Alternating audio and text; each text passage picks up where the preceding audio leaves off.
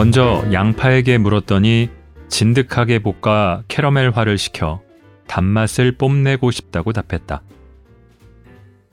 딸기는 어차피 생으로 먹는 과일이니 오래 보존할 수 있는 손질법이 최고라고 했다. 식초나 감칠맛 조미료는 종류와 맛의 특성, 쓰임새 등을 두루 알리고 싶다는 소망을 밝혔다.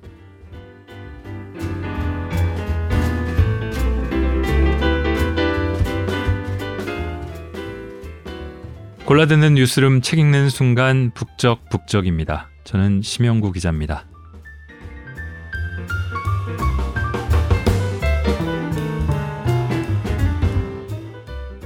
2023년이 다 지나갔습니다. 이 녹음이 올라가는 일요일은 올해의 마지막 날이죠. 여러분의 올 한 해는 어떠셨나요? 저의 연말은 음, 그냥 상황만 보면 좋지 않았습니다.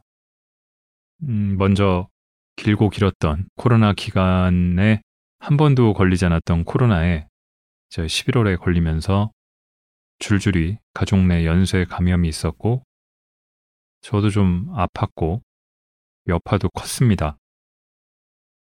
그래서 11월은 그냥 어, 힘들게 정신없이 지나갔고요. 이 코로나 감염의 파장이 잦아들 즈음에는 불의에 부상이 있었습니다. 뭐 제 부주의로 벌어진 일이지만 덕분에 12월 내내 깁스를 한 채 다녀야 했습니다. 이렇게 불편할 줄은 몰랐습니다. 또 저만 보면은 꼭 저만은 아니지만 안아달라는 아이가 있으니까 더 좀 곤혹스럽고 음, 그런 한 달이었습니다. 그럼에도 연말이 돼서 부상도 거의 나아가고 돌아보니까 뭐 올해도 그냥저냥 괜찮지 않았나 하는 생각으로 새해를 맞을 채비를 하게 됩니다. 북적북적도 그렇죠. 올해 읽었던 책들이 벌써 가물가물한데 음, 얼마나 괜찮은 책들을 잘 읽고 소개를 했나 라는 걸 돌아보면은 뭐 역시 뭐 객관적으로는 어떨지 몰라도 뭐 나쁘지 않지 않았나 괜찮았다 하고 위로를 하고요. 내년에는 언제까지 할지 모르겠지만 더 잘해보겠습니다. 새해를 앞두고 제가 올해 마지막으로 읽을 책으로 고른 건 음식, 더 정확히는 식재료와 조리법에 관한 책입니다. 한식의 품격, 냉면의 품격, 외식의 품격, 이런 품격 시리즈를 쓰셨던 이용재 음식 평론가의 오늘 브로콜리 싱싱한가요? 입니다. 낭독으로 가 해준 출판사 푸른 숲에 감사드립니다.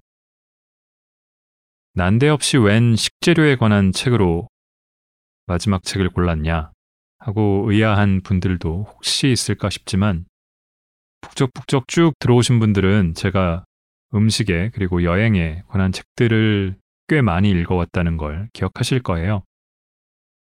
저는 매우 관심이 있는데 거기에 쏟는 정성과 노력은 늘 부족한 그래서 노력하고 싶은 식탐인 정도 되는 것 같습니다.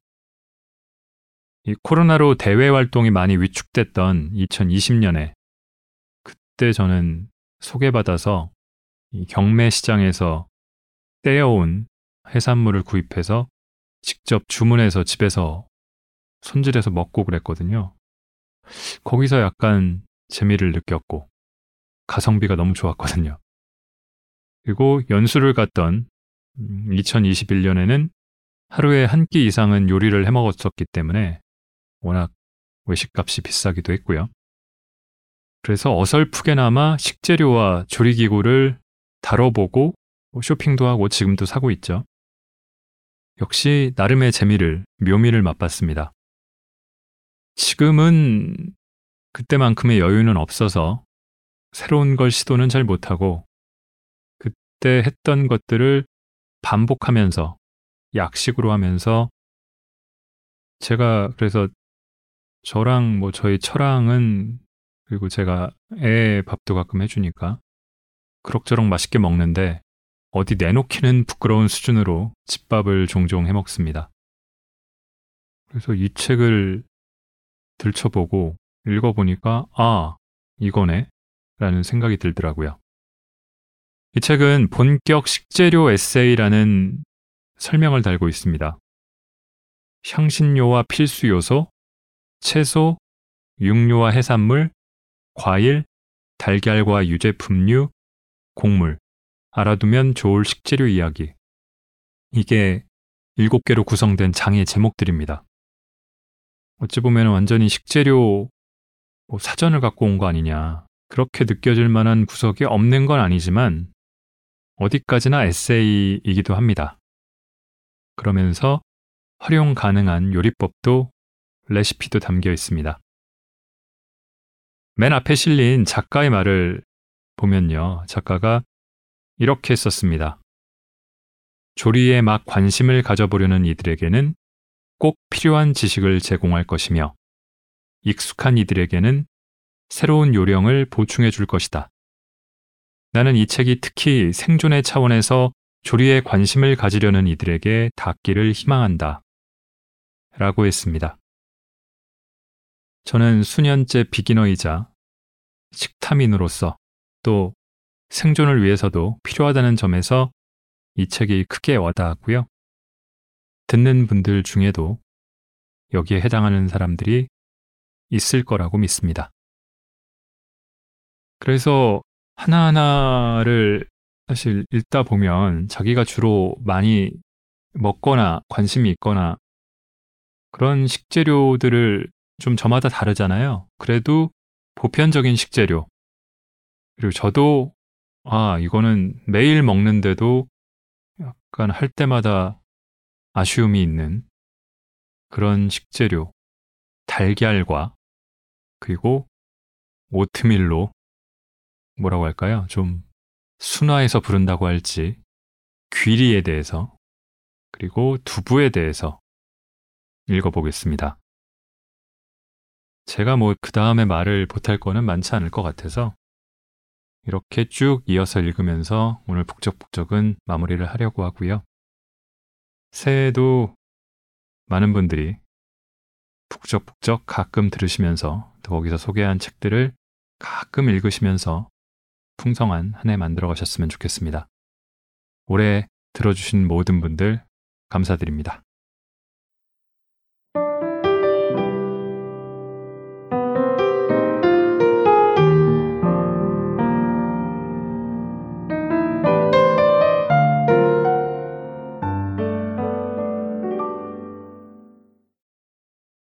달걀 루카 구아다니노 감독의 Call Me by Your Name은 아침 식사 장면이 가장 인상적이다. 이탈리아 도착 후 저녁도 거르고 아침까지 잔 대학원생 올리버는 자기 몫의 반숙 달걀을 대강 깨서 허겁지겁 먹는다. 달걀 흰자는 부드럽고 달걀 노른자는 익지도 않았지만 따뜻한 것을 컵에 받친 우아하다면 우아할 달걀이다. 이 장면은 엘리오를 향한 올리버의 욕망을 드러낸다고 알려져 있다. 펄먼 교수가 한 개 더 먹지 그래. 아닙니다. 저는 스스로를 잘 알아요. 그럼 계속 먹고 싶어질 거예요. 라고 주고받는 대화가 실말이다. 하지만 내 눈에는 섬세하게 삶은 달걀을 우악스럽게 깨부수는 미국인만 들어왔다.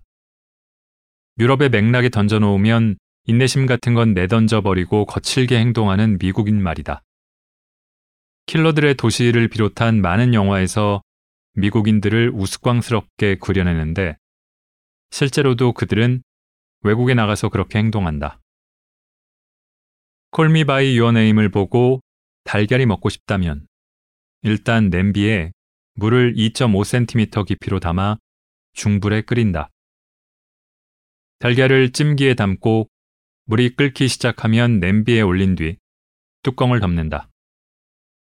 삶기보다는 찜에 가까운 조리로 찜기가 없다면 국자 등으로 달걀을 한 개씩 냄비에 살며시 내려놓는다. 6분 30초를 삶으면 영화처럼 달걀 흰자는 부드럽고 달걀 노른자는 따뜻하지만 굳지 않은 상태로 익는다. 윗부분을 잘라낸 뒤 멜든처럼 아삭하게 씹히는 바닷소금을 조금 뿌리면 간이 맞는 한편 질감의 대조도 맛볼 수 있다. 국산도 흔해진 아스파라거스를 삶거나 데쳐 달걀 노른자를 찍어 먹어도 좋다.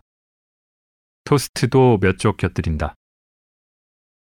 달걀을 받치는 그릇의 정식 명칭은 프랑스어 코크티에지만 인터넷에서 에그컵을 검색하면 쉽게 찾을 수 있다. 달걀은 흔한 만큼 천대받는 식재료다. 일단 까는 방법부터 그렇다. 달걀에 까는 방법이 따로 있나? 그냥 아무데나 부딪히면 되는 거 아닌가? 아니다. 평평한 면, 즉 부엌이라면 싱크대 상판 같은데 달걀을 쳐야 깨끗하고 크게 금이 간다. 대접이나 사발의 가장자리에 치면 달걀 껍데기가 자잘하고 뾰족하게 조각나 흰자와 노른자가 상처를 입을 수 있다. 만일을 대비해 달걀을 별도의 종지나 사발에 한 개씩 깨서 확인한 다음 원하는 용기로 옮긴다. 드물기는 하지만 달걀이 상했을 경우 음식 전체를 망치는 불상사만큼은 피할 수 있다. 어느 새벽 배가 고파 끓인 마지막 라면을 상한 달걀 때문에 망쳤다는 이야기를 들은 적 있는가? 세상에 더 슬픈 일이 없다. 영국의 선구자격 스타 셰프인 마르코 피에르 화이트는 요리사의 실력을 시험해 보려면 달걀을 줘봐라 라고 말한 바 있다. 음식점과 요리사의 수준을 파악하는데 달걀 요리를 척도로 쓸 수 있다는 의미다. 한국에서 맥주 광고도 찍고 고급 햄버거 매장도 낸 욕쟁이 셰프 고든 램지의 멘토가 하는 말이니 믿어볼 만하다. 이렇게 말하니 엄청 까다로워서 조리할 엄두를 못 내겠다고 말할 수도 있지만 원칙만 잘 지키면 인류 셰프처럼 훌륭하게 조리할 수 있는 식재료가 바로 달걀이다. 달걀은 성공으로 이끄는 레시피가 흔하다. 그렇게 널린 레시피 가운데 몇 가지를 소개해보자. 일단 가장 흔하게 먹을 수 있는 삶은 달걀이다. 냄비에 달걀을 담고 찬물을 잠길 만큼 붓는다. 물에 올려 물이 끓자마자 끄고 그대로 뚜껑을 덮은 채로 6분 30초 정도 두었다가 찬물에 식힌다. 달걀 흰자는 야들야들하고 달걀 노른자는 보들보들해 절대 목이 매지 않는다. 다만 여름철이면 닭이 힘들어 흰자가 묽을 수 있으므로 30초에서 1분 정도 더 삶는다. 요약하면 물이 끓으면 불을 끈 뒤 그대로 6에서 7분이다. 냄비에 뜨거운 물을 싱크대에 버리고 찬물을 부어 식히면서 달걀을 가볍게 뒤적여준다. 껍데기에 자잘한 금이가 벗기기가 한결 쉽다. 반찬을 만들 만큼의 의욕은 없지만 밥이라도 따뜻하게 지어 맛있게 먹고 싶을 때가 있다. 그럴 땐 달걀 간장 버터밥이 최적의 메뉴인데 성패는 써니 사이드업에 달렸다. 논스틱 팬을 중불에 올리고 올리브유 또는 식용유를 3큰술 두른다. 기름이 반짝이며 흐른 것처럼 보일 때 달걀을 올리고 소금과 후추로 간한 뒤 팬을 몸쪽으로 살짝 기울여 끓는 기름을 달걀 위에 끼얹는다. 달걀 흰자에만 기름을 올리면 가장자리가 바삭하고 고소하게 익고 달걀 노른자에 끼얹으면 적당히 익은 써니사이드업이 된다. 이제는 귀해진 간짜장 위에 달걀 후라이와 꽤 흡사하다. 찌고 삶고 부치는 세 가지 요령만 알면 달걀을 맛없게 먹을 일은 평생 없는 가운데 마지막으로 조리법만큼 중요한 한 가지를 짚고 넘어가자. 세간의 믿음처럼 껍데기의 색이 달걀의 맛이나 영양가에 영향을 미칠까? 1996년 6월 논산훈련소를 퇴소해 밤새 기차를 타고 의정부의 보충대에 도착했다. 아침 식사로 바닥이 온통 긁혀 까진 플라스틱 식판에 흰 달걀이 담겨 등장했다. 갈색 외의 달걀을 보지 못한 지가 너무 오래인지라 폐품 같은 식판 위에 희디흰 달걀이 괴기하도록 두드러져 보였다. 영양가가 더 높다는 통념 탓에 갈색 달걀이 오래 대세를 누려왔다. 요즘 들어 흰 달걀의 비율이 조금씩 늘고 있는 가운데 달걀의 껍데기 색깔과 영양 혹은 맛은 아무런 상관이 없다. 닭의 품종이 색깔에 영향을 미칠 뿐이다. 레그혼이 흰색, 뉴햄프셔나 로드 아일랜드 레드가 갈색 알을 낳는다.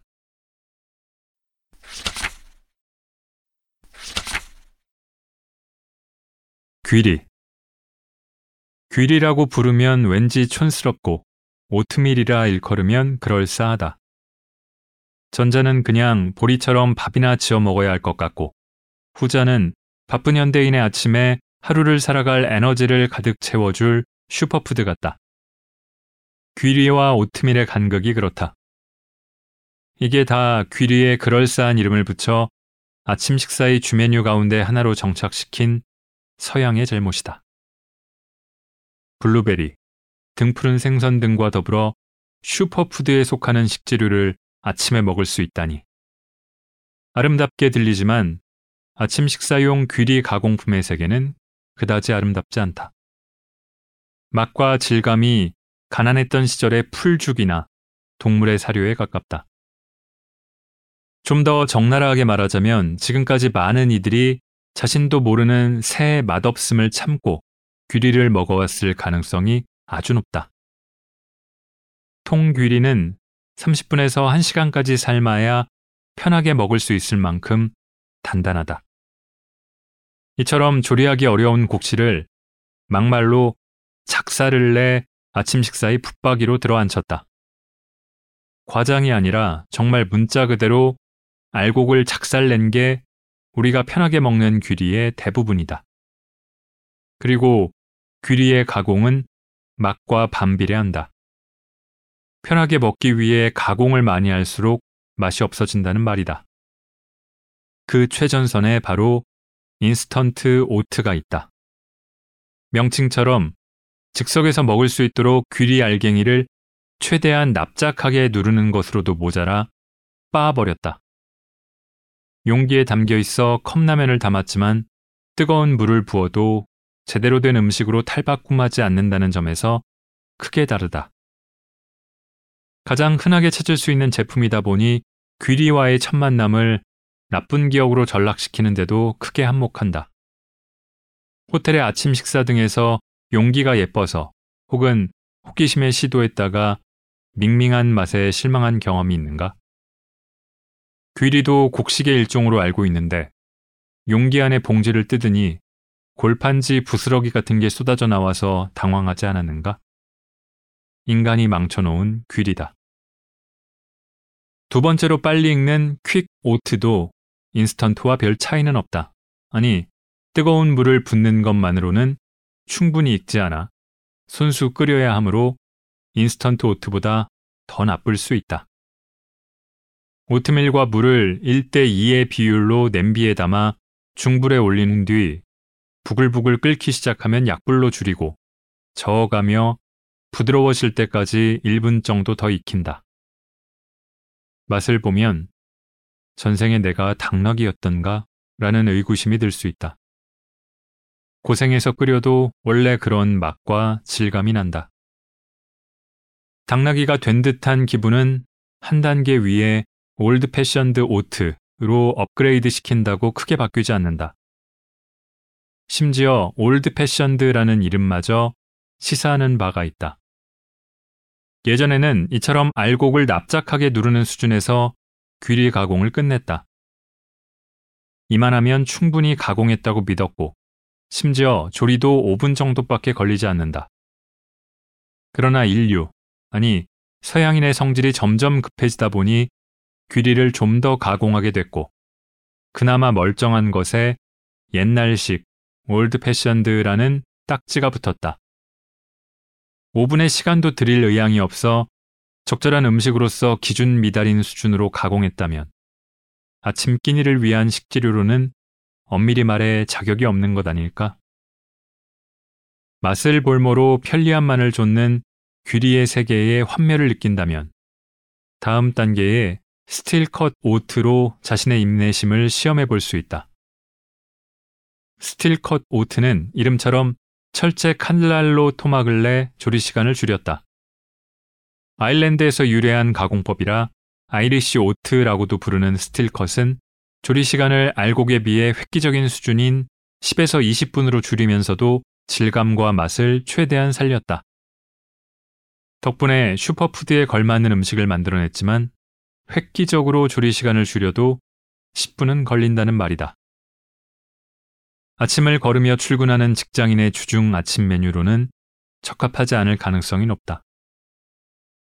그래도 적절한 오트밀의 맛이 궁금하다면 다음의 조리법을 따라 끓여보자. 일단 steel cut oat와 물을 1대 4의 비율로 준비한다. steel cut oat 한 컵은 170g이고 4배의 물을 더해 끓이면 4인분의 오트밀이 된다. 일단 물 3컵을 냄비에 담고 중불에 올린 뒤 끓으면 귀리와 소금 한 자밤을 더해 잘 휘저어 섞고 뚜껑을 덮어 그대로 밤새 둔다. 아침에 남은 물 한 컵을 더해 중간 센 불에서 원하는 정도로 익을 때까지 4에서 6분 정도 익힌다. 말이 좋아 오트밀이지 사실 귀리 죽임으로 눌어붙거나 타지 않도록 끓이는 동안 계속 저어준다. 불을 끄고 5분 정도 뜸을 들였다가 먹는다. 미리 밤새 불리지 않았다면 스틸컷 오트도 길게는 40분은 끓여야 먹을 수 있다. 인터넷 오픈마켓에서 스틸컷 오트로 검색하면 해외 직구를 포함해 높은 가격의 수입품이 대부분인데 검색 옵션을 조정해 이들을 모두 치우고 나면 부담 없는 가격의 국내 가공품을 찾을 수 있으니 현명하게 소비하자. 그저 토막낸 통귀리를 무작정 비싸게 살 이유는 없다. 오트밀은 물 대신 우유로 끓여도 좋고 다만 물보다 빨리 끓으니 타지 않도록 주의한다. 메이플 시럽이나 계피가루, 사과잼 등으로 내면 특히 잘 어울린다.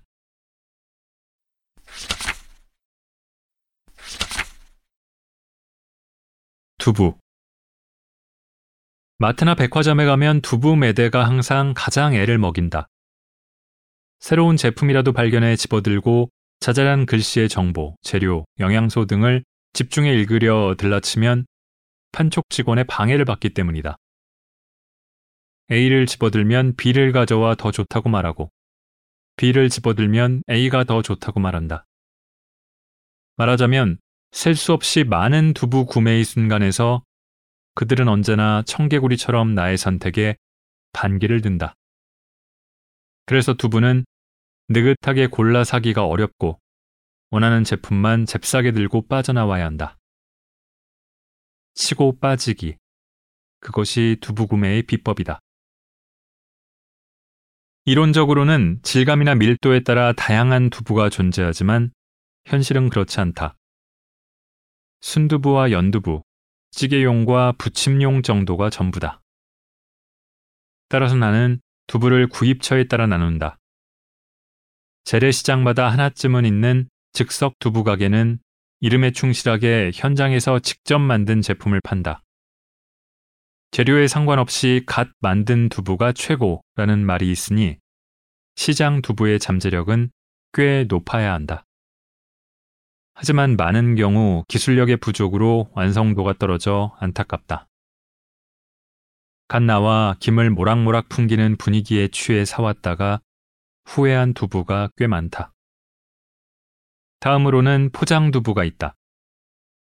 마트나 백화점에서 주로 팔리는 물과 함께 플라스틱 용기에 포장된 제품이다. 비닐에 한 모씩 쌓여 팔리는 것보다는 완성도도 높고 품질도 대체로 더 좋지만 덮어놓고 박수를 칠 만큼 만족스럽지는 않다.